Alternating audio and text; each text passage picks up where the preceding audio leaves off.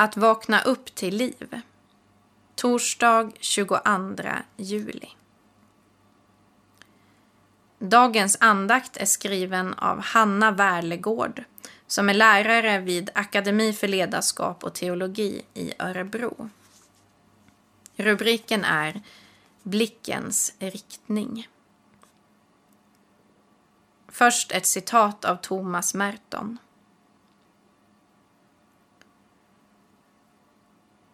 Om vi är kallade till den plats där det är Guds vilja att göra oss så mycket gott som möjligt innebär det att vi är kallade dit där vi bäst kan glömma oss själva och finna honom.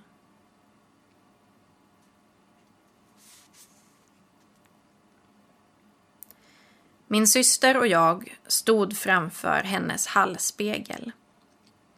Vi tittade på oss själva och på varandra. Vi jämförde men hade svårt att se de där likheterna mellan oss som alla andra alltid har påpekat.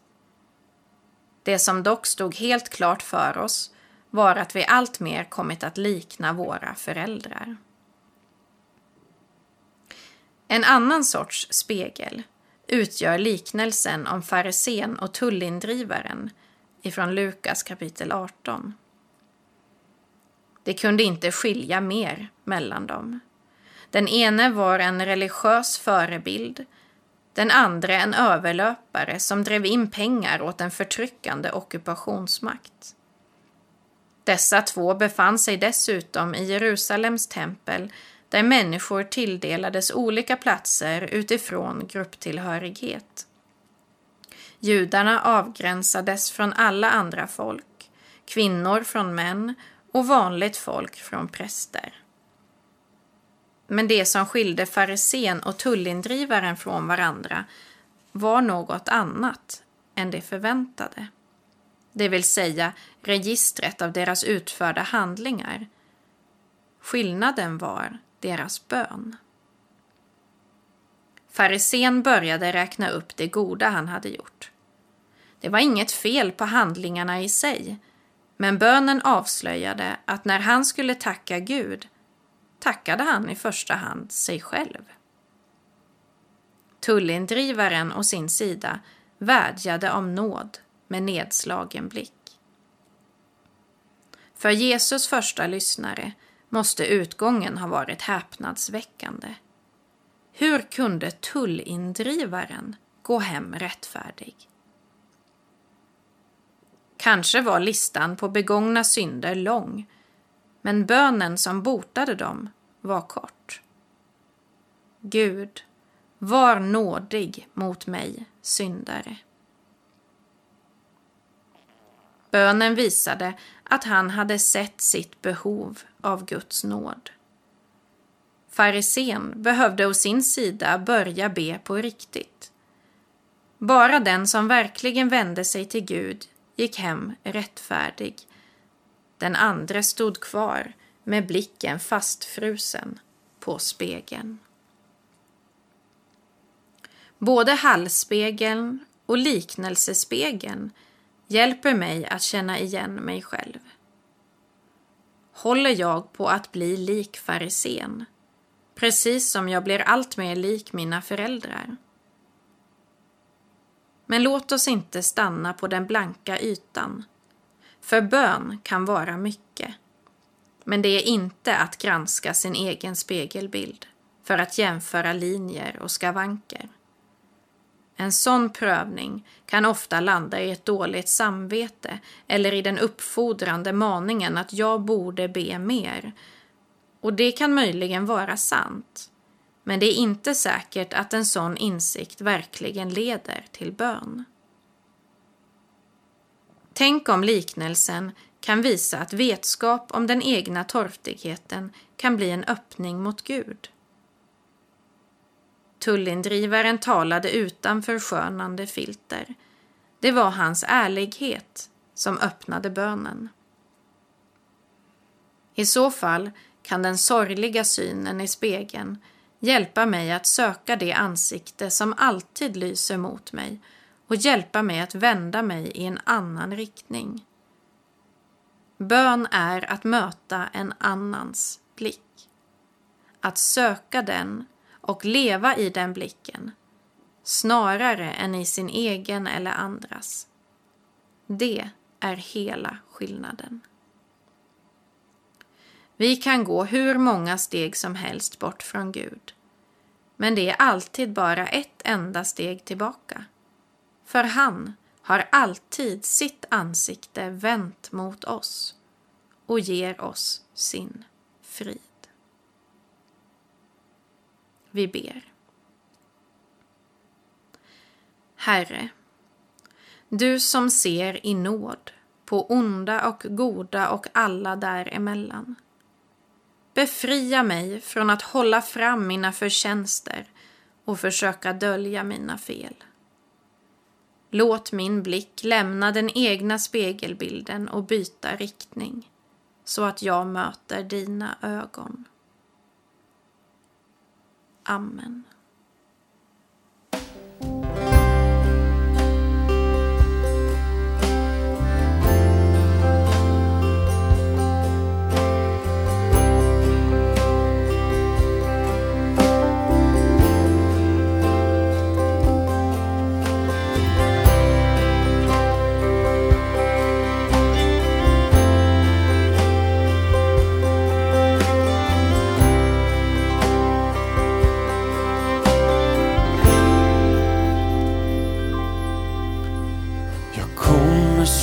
Som jag är har ingenting att dölja. Du har skapat mig och känner mig så väl. Vacklande ben, men jag längtar att få följa. Du styrker mig och leder steg för steg. Jag vill vara här i ditt ansiktes ljus. Låt mig präglas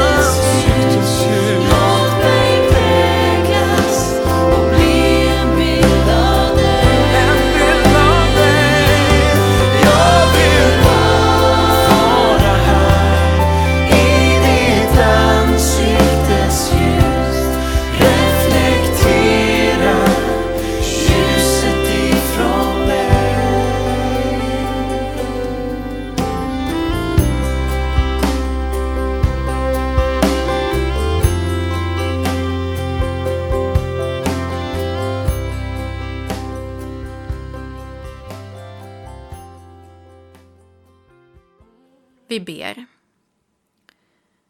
Vår Fader, du som är i himmelen. Låt ditt namn bli helgat. Låt ditt rike komma. Låt din vilja ske, på jorden så som i himmelen. Ge oss idag det bröd vi behöver och förlåt oss våra skulder, liksom vi har förlåtit dem som står i skuld till oss. Och utsätt oss inte för prövning, utan rädda oss från det onda. Ditt är riket, din är makten och äran i evighet. Amen. Ta emot Guds välsignelse. Herren välsigne dig och bevare dig. Herren låter sitt ansikte lysa över dig och vare dig nådig. Herren vände sitt ansikte till dig och give dig frid. I Faderns, i Sonens och i den helige Andens namn. Amen.